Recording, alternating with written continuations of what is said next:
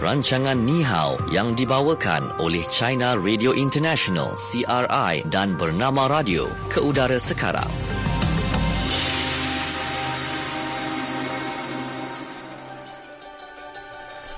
Bernama radio stesen berita bisnes anda dan waktu ini kita dalam program Ni Hao yang dibawakan oleh China Radio International dan bernama radio bersama-sama saya Natasha Aimi dan juga Mio Adlan. Mm-hmm. Hmm. Okey.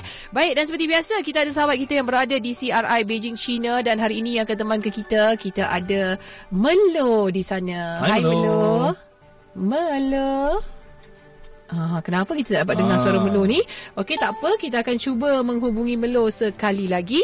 Okey. Dan uh, apa yang pastinya ada lima segmen yang menanti anda dalam program Ni Hao untuk hari ini. Mm-hmm. Kita akan dengarkan segmen fokus di, di China. Fokus apa kata anda? Lepas tu ada fokus di Malaysia. Kemudian kita juga ha ni yang paling dinanti-nantikan tau. Hmm. Um Mio iaitu kuis kenali China. Hmm, ha kan sebab pendengar-pendengar kita ni semua alert ya. Sangat-sangat orang kata on oh yelah on high alert lah kan. ah, dia dengar dengan sangat prihatin tau ya Betul. program kita ni. Ah, sebab Hmm. apa hari ni ada lagi RM50 menanti anda semua dan di segmen yang terakhir adalah kita belajar bahasa Mandarin. Okey, baik Melo. Melo. Okey, baik. Ah, okey. Tak apa, kita cuba untuk hubungi Melo kembali kerana kita tidak dapat mendengar. Okey, suara Melo walaupun wajahnya kita dah Dah wa- nampak sebenarnya, ya, dah kita dah nampak di situ. wajahnya. Tak apa kita panggil Ah. penerbit kita juga. Okey, baik. Dan um, anda semua jangan lupa untuk hubungi kami 0326927939 okey untuk anda menyertai uh, segmen kuis kenali Cina nanti. Mhm. Mm-hmm. Okey itu adalah nombornya dan untuk anda saksikan kami secara langsung pula ya anda boleh saksikan kami di Facebook bernama radio. Okey kerana kita memuat naik video secara langsung di bernama radio. Okey saya rasa saya rasa dah nak dapat dah tu. Rasa macam dah dengar dah tu. Melo? Okey Melo. Boleh tak? Cuba. Hai. Ha, Yeay. itu Hai, dia. Melo. Hai, Akhirnya. Okey, baik. Dan Melo yang akan temani kita seperti yang Hai, saya maklumkan ya. tadi. Okey, hmm. dalam program Ni Hao pada hari ini. Baik. Jadi Baik. kita tak nak buang masa, kita terus saja ke segmen yang pertama iaitu Fokus di China. Fokus China.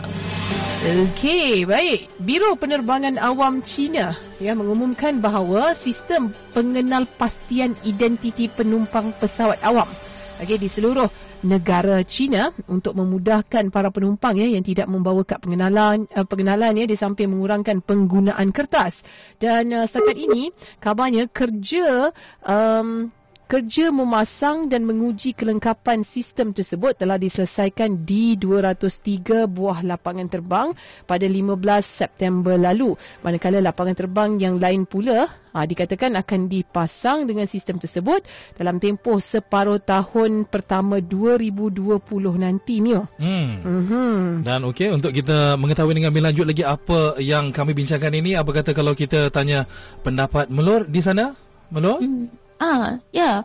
Ah, sebenarnya uh, operasi sistem itu sudah dijalankan uh, pada tahun lepas uh, iaitu satu ujian. Ujian operasi sistem itu dijalankan di lima buah lapangan terbang di bandar Shenzhen, Changchun, Yulin, Xuzhou uh, dan Xiang, Xiangfang dan uh, sejak Ogos tahun 2018 dan setakat ini sudah ada lebih 200,000 orang menggunakan sistem tersebut untuk memohon dan juga mendapat surah keterangan uh, bagi orang yang tidak membawa kad pengenalan untuk menaiki pesawat terbang dan sistem tersebut dibuktikan stabil, memudahkan dan selamat.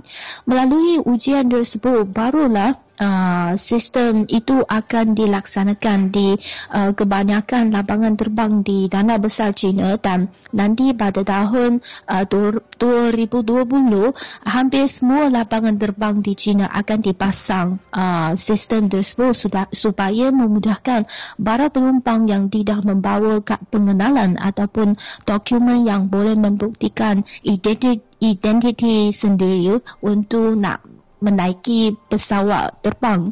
Dan surat keterangan pengganti uh, identiti untuk menaiki pesawat itu disediakan pihak lapangan terbang secara percuma untuk penumpang pesawat yang tidak membawa kad pen- pengenalan ataupun sebarang dokumen uh, identiti dan perkhidma- perkhidmatan itu sebenarnya banyak membantu para penumpang uh, pesawat.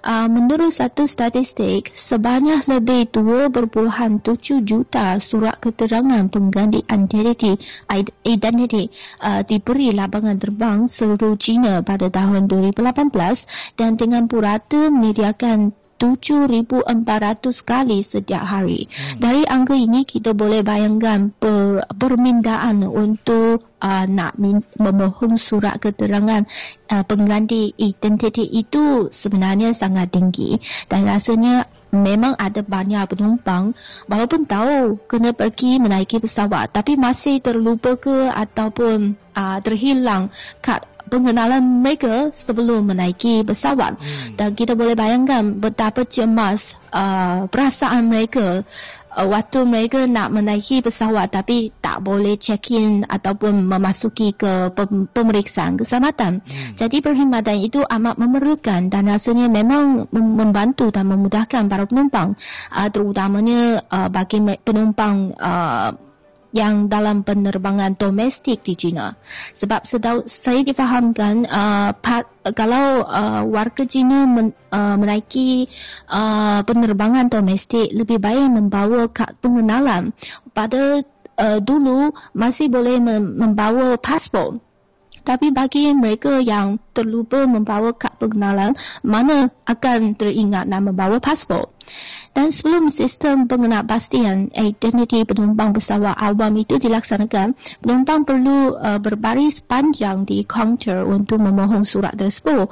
Dan uh, yang surat uh, keterangan itu akan dicetak uh, dalam kertas dan penumpang itu perlu membawa kertas untuk check-in dan juga masuk ke pemeriksaan keselamatan. Namun kini surat tersebut uh, boleh diuruskan dalam aplikasi WeChat uh, secara percuma. Sebab uh, aplikasi WeChat uh, boleh katakan hampir dipasang dalam handphone uh, telefon pintar semua orang Cina. Sebab ini satu aplikasi yang sangat penting untuk kami buat komunikasi dan juga buat banyak hal yang lain sebab WeChat sudah ada banyak fungsi-fungsi yang lain. Uh, jadi nampaknya kini juga ada fungsi tambah satu fungsi lagi iaitu kita boleh memohon surat keterangan pengganti identiti di lapangan terbang melalui aplikasi WeChat itu. Dan uh, yang lebih bagus dan lebih baik ya bagi penumpang yang uh, kejar masa di lapangan terbang, prosedur dari memohon hingga mendapat surat keterangan itu tidak melebihi satu minit dan surat keterangan itu tak perlu dicetak dalam kertas. Sebaliknya, boleh terus imbas kod QR dalam telefon pintar semasa menguruskan check-in dan pemeriksaan keselamatan sebelum ke pintu berlepas. Dan uh, tempoh kesahihan kod QR itu selama 15 hari. Ini bermakna kalau kita misalnya saya nak melawat ke Shanghai tapi saya uh, lupa membawa kad pengenalan di lapangan terbang, saya boleh memohon uh, kod QR itu melalui WeChat dan waktu saya nak balik dari Shanghai ke Beijing, yang kod QR itu masih boleh digunakan. Jadi saya tak perlu risau lagi saya tak bawa kad pengenalan. Ya, okay. ini ha, inilah uh. ha, ini kerana apa sebab apa yang tadi ada melong mengatakan ialah kalau terlupa membawa kad pengenalan sebagainya pernah terjadi bukan kepada saya tetapi kenalan uh-huh. di mana ialah uh-huh. sebab walaupun penerbangan domestik dia tidak dibenarkan untuk menaiki pesawat sebab dia tidak membawa kad pengenalan beliau jadi uh-huh. dia apa orang kata dia merayu merayu merayu tetapi ialah prosedur uh-huh. mengatakan memerlukan kad pengenalan betul ha, memang tak dapat uh-huh. tak dapat yeah. dia nak terbang lah betul kan ya jadi, jadi betul. kalau kata kita lihat persiapan apa yang perlu dilakukan kalau kata sebelum naik pesawat di apa di, di lapangan China. terbang China sendiri. Hmm. Hmm, kalau di China ya uh, persiapan uh, persiapan yang harus dilakukan sebelum kita menaiki ke pesawat ataupun dalam uh, pergi ke lapangan terbang kita perlu siapkan uh, tiket pesawat ini penting dan kad pengenalan ataupun pasport kad pengenalan lebih penting bagi penerbangan domestik. Kalau pasport itu wajib untuk penerbangan antarabangsa. Hmm. Dan yang kedua, uh, kita perlu perhatikan terminal. Sebab di China ada labang, uh, kalau di Beijing ya, misalnya, kini sudah ada tiga terminal lapangan terbang. Uh, lapangan terbang terminal 1, 2, 3 dan sudah ada lapangan terbang baru tas, antarabangsa tasing. Hmm. Jadi ada banyak terminal, kita perlu perhatikan hmm. mana terminal kita perlu pergi sebab antara terminal dengan terminal yang berlainan uh, berjalanan itu pun jauh. Jauh kan. Hmm. Kalau kita ah salah ke terminal yang salah itu pun akan timbul kita kerisauan dan kecemasan kita hmm. untuk kejar masa kan. Dan eh, yang ketiga perhatikan barang yang dilarang untuk membawa supaya tak menimbulkan kecurigaan petugas di pemeriksaan keselamatan hmm. ataupun kita perlu asingkan barang-barang mana boleh uh, mesti uh, masuk dalam bagasi check-in. Dan mana barang yang mesti kita membawa masuk uh, boarding kan. Mm-hmm ini pun agak penting Betul. supaya kita boleh menjimat masa waktu kita sudah tiba di lapangan terbang. Betul tu. Kan ya memanglah kalau kita lihat nak menggunakan perkhidmatan ataupun uh, pengangkutan udara, udara ini betul. kan ya dia tak adalah hmm. macam sesenang-senang macam naik bas. Okay, banyak kriteria yang perlu kita kena penuhi. Dan kalau kita nak kongsikan uh, Malaysia Airports Holding Berhad MEHB ya di mana uh, mereka akan melaksanakan sistem penyelarasan penumpang PRS uh, ya di kedua-dua terminal lapangan terbang antarabangsa Kuala Lumpur KLIA uh, dikabarkan pada Disember ini ya sebagai antara usaha hmm. mendigitalkan persekitaran lapangan terbang.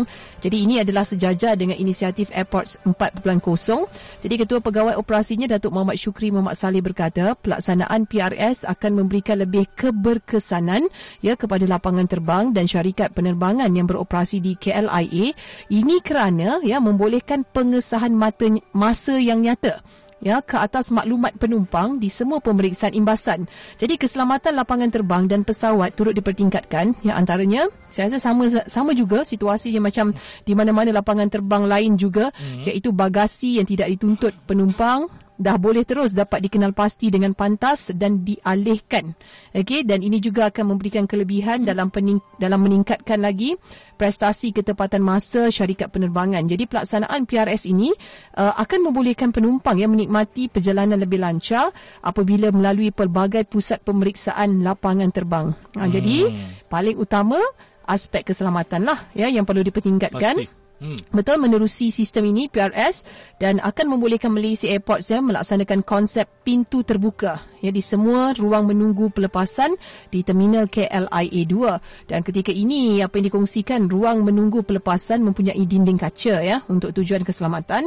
Jadi katanya mereka tidak lagi mahu menggunakan dinding kaca tersebut ya untuk menyediakan ruang yang lebih luas agar penumpang hmm. dapat duduk dengan lebih selesa sementara nak menunggu uh, waktu pelepasan itu tadi. Hmm. Uh, jadi penumpang yang datang awal di pintu pelepasan uh, perlu menunggu kaki tangan syarikat penerbangan untuk buka pintu masuk ya ke tempat duduk ruang menunggu pelepasan dan ini antara yang hmm. disuarakanlah penumpang ya menerusi maklum balas kepada pengendali lapangan terbang. Jadi sejajar dengan hasrat MEHB untuk wujudkan kegembiraan kepada pengunjung lapangan terbang sebagai hos yang bertanggungjawab, kebanyakan inisiatif yang dipertingkatkan itu dilaksanakan berdasarkan maklum balas daripada penumpang itu sendiri. Hmm. Ha, itu di Malaysia di MAHB. Hmm, dan juga ingin dikongsikan juga trafik penumpang udara Malaysia dijangka meningkat 4.9% pada tahun ini 2019 uh-huh. Mhm. meningkat daripada 2.5% pada tahun lepas dan pada tahun 2018 Malaysia Airports melancarkan program transformasi budaya perkhidmatan uh-huh. Happy Guest Caring Host ini adalah komitmen untuk memberi perkhidmatan cemerlang dan menggambarkan Malaysia sebagai negara maju dengan budaya perkhidmatan dunia yang perta, dunia pertama. Mm-hmm. Dan dengan kerjasama dengan SITA, organisasi ini tetap komited untuk memberikan kualiti perkhidmatan bertaraf dunia dengan memasukkan budaya dan berorientasikan pelanggan untuk memastikan perjalanan penumpang lancar. Ya, jadi antara lain juga Mio kan sebenarnya hmm. kalau kita tengok di uh, Malaysia sendiri iaitu Malaysia Airports ya menandatangani juga ya memorandum persefahaman MOU ya untuk meneroka peluang bersama dan inovasi uh, kolaboratif ya untuk inisiatif digital lapangan terbang Malaysia dan uh, Perdana Menteri sendiri Tun Dr. Mahdi Muhammad menguji pemprosesan penumpang biometrik baru uh, ya, di hmm. terminal utama KLIA sebagai sebahagian daripada sambutan ulang tahun ke-21 ya yang diadakan baru-baru ini.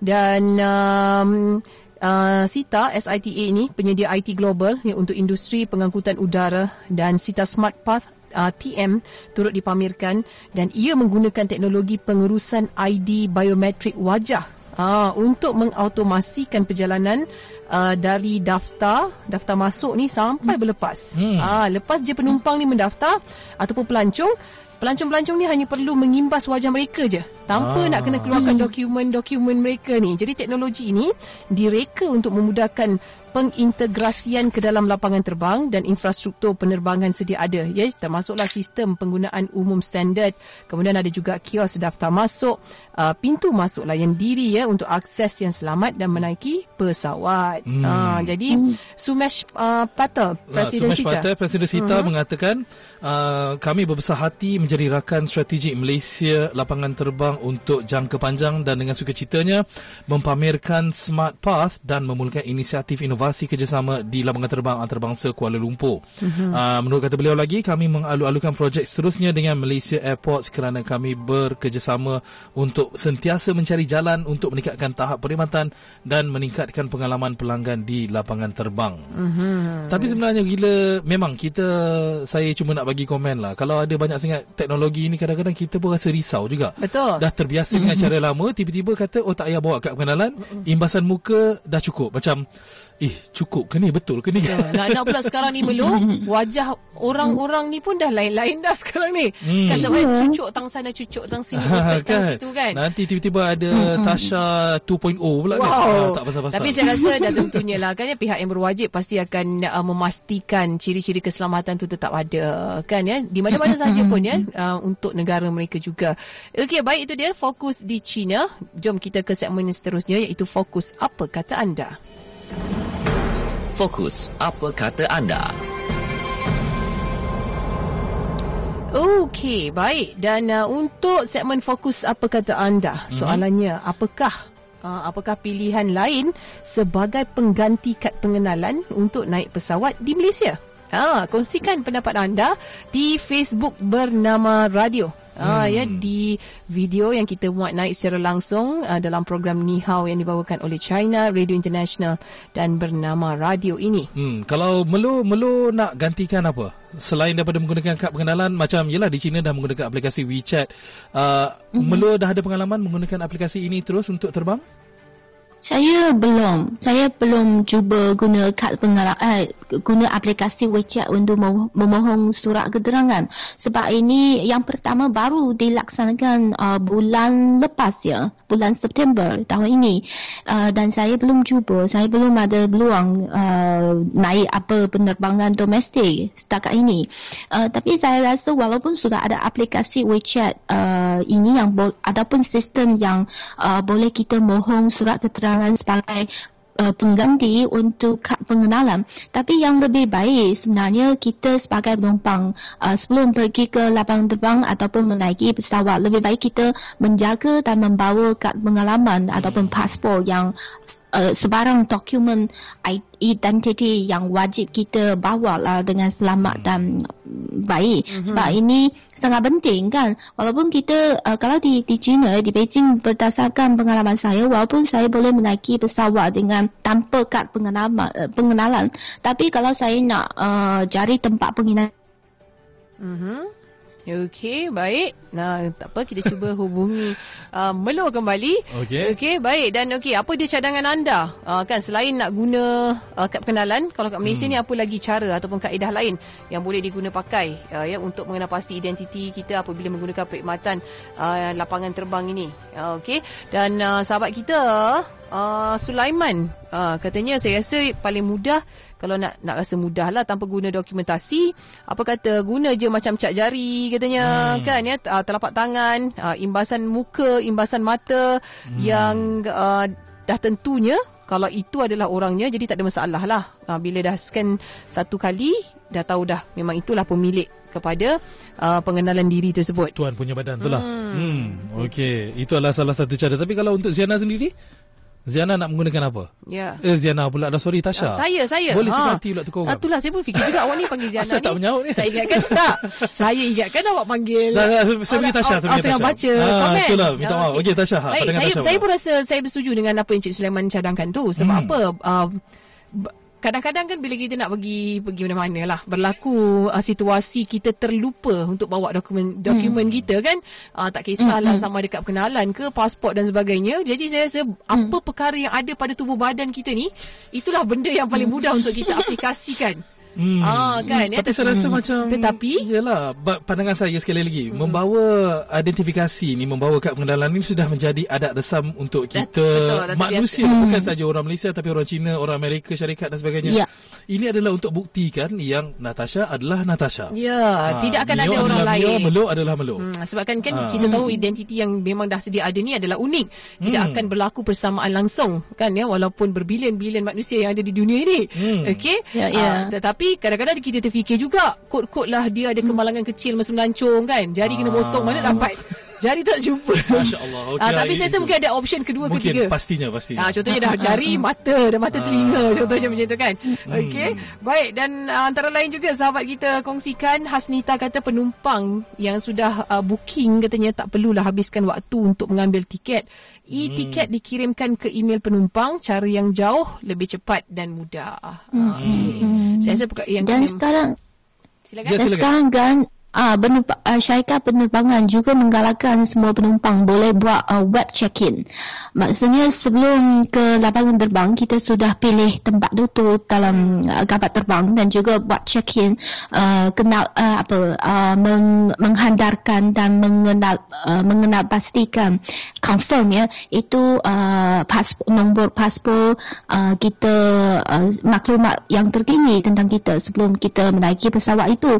Uh, selain itu saya juga fikir kalau imbas muka, imbas mata dan tubuh badan kita, anak kembar itu macam mana? Sebab wajah mereka sebenarnya sama. Betul? Mungkin hmm. uh, sistem itu perlu lebih pintar dan lebih canggih hmm. supaya boleh mengasingkan wajah yang hampir sama tapi hmm. orang sebenarnya lain. Ya. Yeah. Kita kata. Itu perlu uh, kelebihan. Lebih teliti lah. Hmm. Hmm. Hmm. Yalah sebab kalau orang kalau macam saya yang tak ada rambut ni sebekilat so mungkin nanti orang akan senang terkeliru sebenarnya. ada satu trivia nak kongsikan uh, kepada Melu dan juga pendengar-pendengar kita. Menurut IATA iaitu International Air Transport Association, jika semua syarikat penerbangan menggunakan sistem e-ticket, maka sektor penerbangan akan dapat menyelamatkan kira-kira 50,000 batang pokok setiap tahun hmm. ataupun lebih kurang 7.7 km persegi kawasan hutan banyak tu. Hmm. Ha. Betul betul. Kan, ya. Hmm. Itu dia. Ha kan ya. Itu informasi eh. Ini hmm. kongsikan. Itu trivia yang dikongsikan. Terbaik. Okey, hmm. baik. Dan Muhammad Nazir kata tertinggal tiket ni biasa berlaku lah. Tapi rasanya smartphone masing-masing susah nak tinggal kot. Hmm. Ha, so maksudnya mungkin ada aplikasi ke kan ha. yang macam scan QR code pun mungkin Yalah. boleh membantu hmm. Sekarang juga. telefon bimbit alat-alat peranti kita ni pun dah macam tangan kita juga Betul, sebenarnya. Tepat sekali. Ha. Uh, kalau so, kalau kita tengok hmm. smartphone ni pun sekarang pun dah pakai scan biometrik juga kan. Dah tak hmm. payah nak masuk pin hmm. code dah. Ha, dia dah auto dah sebenarnya. Okey, hmm. baik. Itu dia dalam segmen apa kata anda. Ya, okey kita berhenti seketika waktu ini. Sekembalinya nanti kita nak dengarkan apa pula yang menarik dalam fokus di Malaysia. Terus dengarkan kami dalam Nihau. Bernama Radio, stesen berita bisnes anda. Belajar ilmu bisnes, berfikir seperti bos. Bila dia tidak mempunyai otak bisnes, dia buat bisnes, dia contoh dia duit RM10,000, dia akan laburkan semua duit dia lah bisnes tu. Okay. Sebab kepercayaan dia bisnes ni confirm untung sebab atas kertas dia untung. Hmm. Orang yang tak otak bisnes, dia RM10,000 tu dia akan pecah dalam mungkin 10 bisnes yang berbeza. Hmm. Sama ada dia bergerak dengan satu bisnes dulu ataupun mungkin dua tiga. Tengok atas strategi masing-masing lah sebab kita tengok macam Tasri Syed Muhtar berapa banyak bisnes dia ada. Ada orang kata fokus mesti satu, not necessary. Kalau oh. kita boleh buat sekali rentak tiga-tiga, otak bisnes dia ada dua. Satu otak bisnes, uh, satu masa dia boleh buat satu benda sahaja. Jangan buat dua tiga macam orang lain. Orang dua tiga boleh buat serentak. Kena ha. tengok kita, skill kita. Tu masa sekolah boleh tengok. Kadang-kadang kita boleh ha. borak sambil buat matematik. Ha, tu dua skill. Ha, ada orang buat ha. matematik, eh kau jangan kacau aku. Ha, tu mana satu skill dia. Jadi dalam bisnes satu lah. Bersama Perunding Kewangan dan Motivasi, Tuan Syamsuddin Kadir dan saya Nazira Noran, penerbit dan peneraju Dimensi Fikir, setiap Khamis 11.10 minit pagi di Bernama Radio, stesen berita bisnes anda. Jabatan Perangkaan Malaysia melaporkan pada suku pertama 2019, negara merekodkan seramai 516,600 penganggur. Pada masa sama, seramai 238,286 penganggur termasuk 174,327 siswaza mendaftar sebagai pencari kerja aktif dengan Jobs Malaysia di bawah Jabatan Tenaga Kerja JTK Semenanjung. Penelitian terhadap data pengangguran siswaza Melayu pada 2017 dan 2018 pula menunjukkan secara konsisten Semakin tinggi kelulusan, semakin besar kebarangkalian menjadi penganggur. Situasi ini mencetuskan persoalan, adakah semakin ramai anak muda Melayu kini sedang memenuhi sektor pekerjaan rendah seperti buruh, pekerja upahan dan kilang? Persoalan ini memerlukan jawapan dan ia ada di Bernama Radio, stesen berita bisnes anda.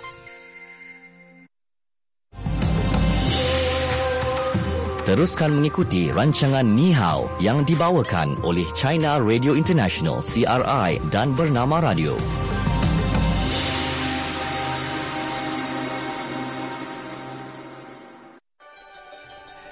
Okey, kita kembali semula waktu ini dalam program Ni Hao yang dibawakan oleh China Radio International dan bernama Radio. Dan hmm. uh, kita nak ke segmen seterusnya, Mio dan juga yep. Melo. Sama pula MM kan? Ha, Iaitu sengaja. fokus di Malaysia. Hmm, fokus di Malaysia. Fokus Malaysia. Okey, baik. Oh yeah, fokus di Malaysia ini uh, ada satu berita yang baru saja keluar. Uh, Melo tahu tentang body shaming? Hmm? Body shaming. Pernah dengar hmm. apa istilah ini?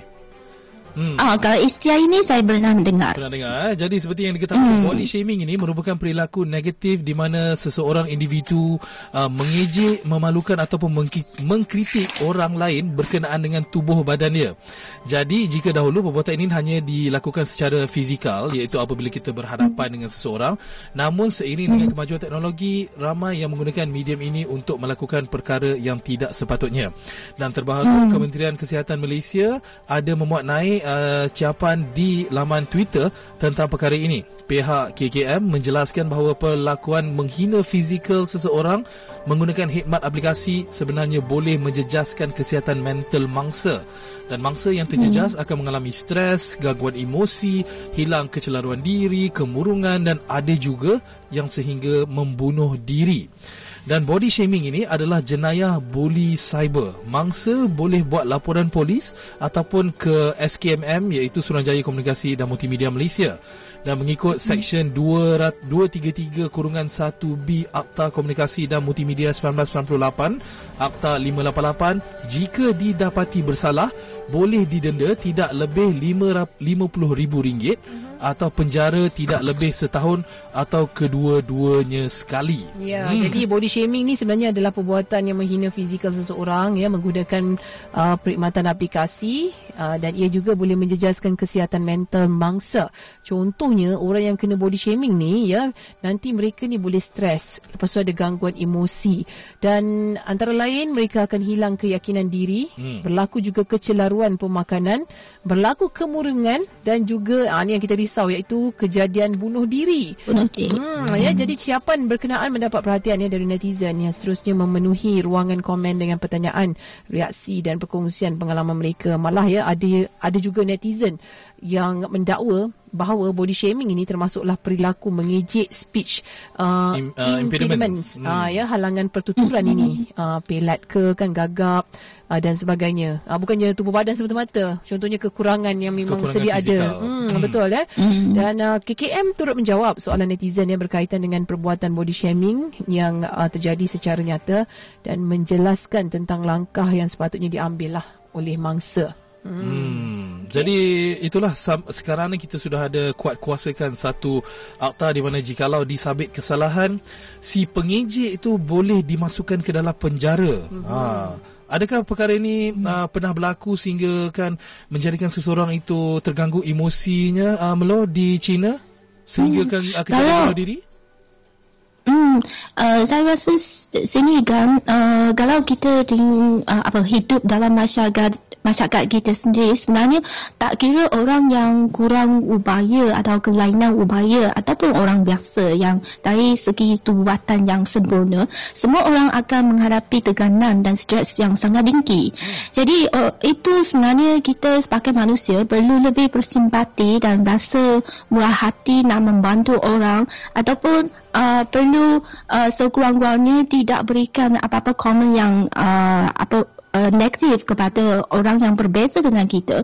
Sebab kita perlu bayangkan kita kalau ada orang yang uh, perlainan dengan orang lain dari segi tubatan terutamanya apakah perasaan kita kalau orang selalu fokus kepada kecacatan kita ataupun selalu uh, tak berikan komen yang uh, positif kepada kita supaya kita rasa sendiri kurang yakin diri ataupun sangat stres sebab kita tak boleh melaksanakan suatu perkara yang dengan baik ataupun sempurna. Itu sebenarnya uh, satu uh, itu sebenarnya saya rasa macam gaya ataupun uh, satu suasana masyarakat yang perlu uh, mengambil berat terhadap perkara ini dari segi keseluruhannya bukan dari segi individu.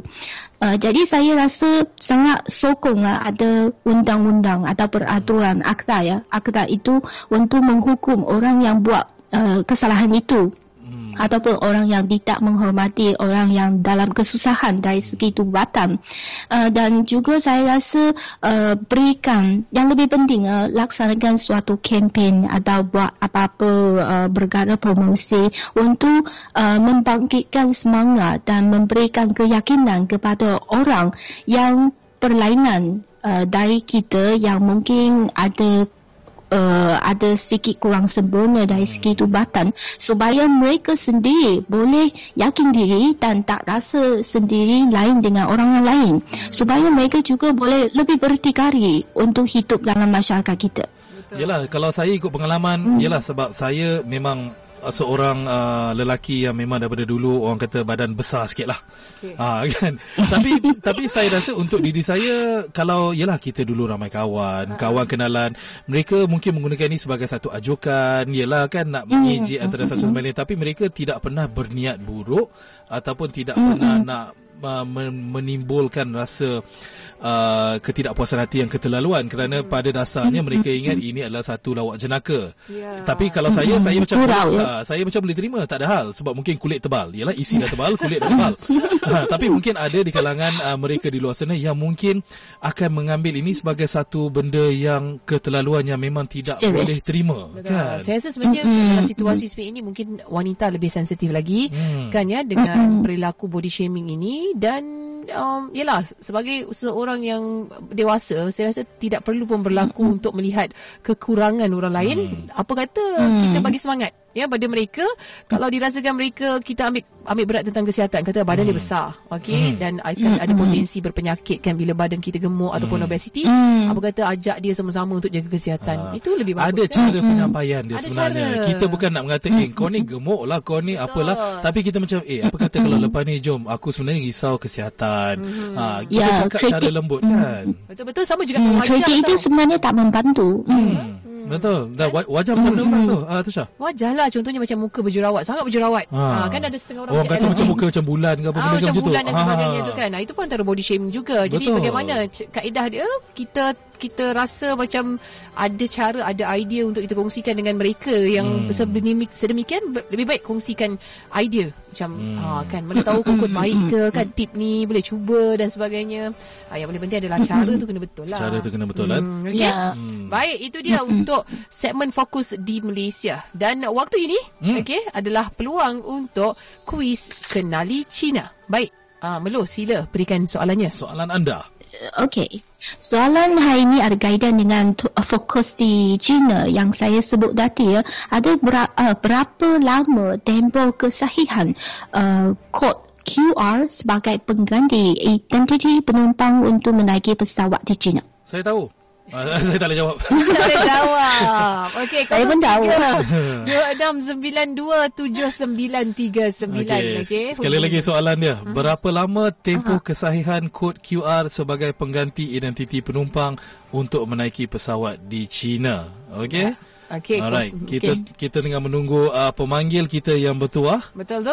Okey 0326927939 itu adalah nombornya untuk anda hubungi kami okey waktu ini dan okay. kita dah pun ada pemanggil di sini. Kita ada pemanggil kita. Uh-huh. Kita ada di talian Puan Yap. Apa khabar Puan Yap? Hai, khabar baik. Selamat petang. Selamat petang. Nah, Puan Yap ni memang uh, pendengar tegar untuk program Nihau ke? Ah, kadang dapat jawab, kadang tak ingat dah. Bagus. Sekali tu kita mahukan sebenarnya. Okey, baik untuk soalan ini uh, sekali lagi Melo. Soalannya. Uh, Okey. Uh, berapa lama tempoh kesahihan kod QR sebagai pengganti identiti penumpang untuk menaiki pesawat di China? Okey. 15 hari. Hmm. Ulang balik sekali lagi. 15 hari. Dan Melor Hmm, jawapannya betul. adalah betul. Betul, 15 hari. Okey, tahniah Puan Yap. Tahniah. Okey, Okey. tinggalkan ya butiran diri anda kepada penerbit kami Hezri Rahil itu dia. Hebat-hebatlah kan pendengar-pendengar kita ni. Itulah, memang mereka sangat-sangat mengambil berat dan juga Peka. mendengar peka secara telitinya. Betul-betul. Lepas ni kita kena bagi soalan yang orang kata susah sikit lah. Okey, baik. Jadi kita ke segmen yang seterusnya iaitu um, belajar bahasa Mandarin. Hmm. Silakan Cikgu Melo. Okey. Okey, uh, ungkapan yang pertama untuk hari ini, kad pengenalan, 身份证. Okey. Okey. Kad pengenalan adalah Shen Fen Cheng. Hmm, Ya. bagus, Oh. tepat. Shen A Fen Zheng. plus saya dapat. Ha, okey. Ah, ya. Baik, Okey. seterusnya. yang Seterusnya. kedua, ah yang kedua kita guna aplikasi WeChat untuk mohon kod QR. Kod QR dalam bahasa Mandarin 二维码， R Wei Ma. 喂 R way ma. 码 Okey, Ma. Ma. R 二 Wei 啊二维码。 R Wei Ma. Okey. Boleh ya? Betul Okey, lah. Tak sebat saya tadi lah. Okey, faham. Boleh boleh. boleh. Okey, seterusnya. Dan ha. Ah, okey. Uh, pengenal pengenal pastian uh, identiti penumpang untuk menaiki pesawat. Uh, 乘机证呃乘机身份证明。 Cheng Ji Shen Fen Cheng Ming. Ha, betul, yeah, betul, betul. betul. Hey, baik, okay. baik, baik. Okay, mari kita mulakan dari awal. Okey, kita okay. mulakan. Okey, Tasha. Okay. Baik, saya saya dulu eh. Silakan, Tasha. Okey. Yang pertama adalah kad pengenalan. Shen Fen Zheng. Shen Fen Zheng. Shen Fen Zheng. Hmm, betul. Okey. Okay. Yang kedua, okay. kod QR R Wei Ma. 二维码。 R Wei Ma. Ah, bagus. Okey, baik. Okey. Dan yang seterusnya adalah uh, pengen, pengenal pastian identiti penumpang untuk menaiki pesawat. Okey. Hmm. 身机身份证明。 Ah, boleh. Boleh? Bagus. Alright. Ah, boleh, boleh. Okey. Hebat, hebat. Okey, seterusnya. Hmm. Mio. Oh, saya pula. Eh, mesti. Kena dulu sebut. Kena dia pandai. Okey, kad pengenalan bahasa Mandarin lah. adalah Shen Okey. Fen Zheng. Hmm, bagus. Alright, bagus. Terima kasih. Betul, Yang kedua betul. adalah kod QR Er Wei Ma. Ah, sangat bagus. Ah, Terutamanya sebutan ma. Ah, sa- saya ada bakat terpendam okey. Dan yang ketiga adalah Okey. pengenal pastian identiti penumpang untuk menaiki pesawat Cheng Ji Shen Fen Zeng Ming. Ah, bagus. Yeah. Tepat juga. Yes. Boleh ke China selepas ini? Boleh, Alright. boleh, boleh. Tak masalah. Boleh jadi duta. Okey, baik. Itu dia ya untuk program Nihao pada hari ini. Terima kasih Melo kerana bersama-sama dengan kami pada waktu ini. Dan mewakili penerbit Nihao kita ada Hezi Rahil dan juga tim kita Azmi Sharifuddin. Ya, kita ada Azim Zaid. Kita ada N Baliana ya, selaku penerbit berita untuk hari ini. Dan juga uh, tim untuk pengawal kandungan. Kita ada Syah Azam dan juga Anis Suhailah. Dan saya Natasha Aimi. Dan saya Mio Adlan. Ya, kita jumpa lagi. Bye-bye. Bye-bye. Bye.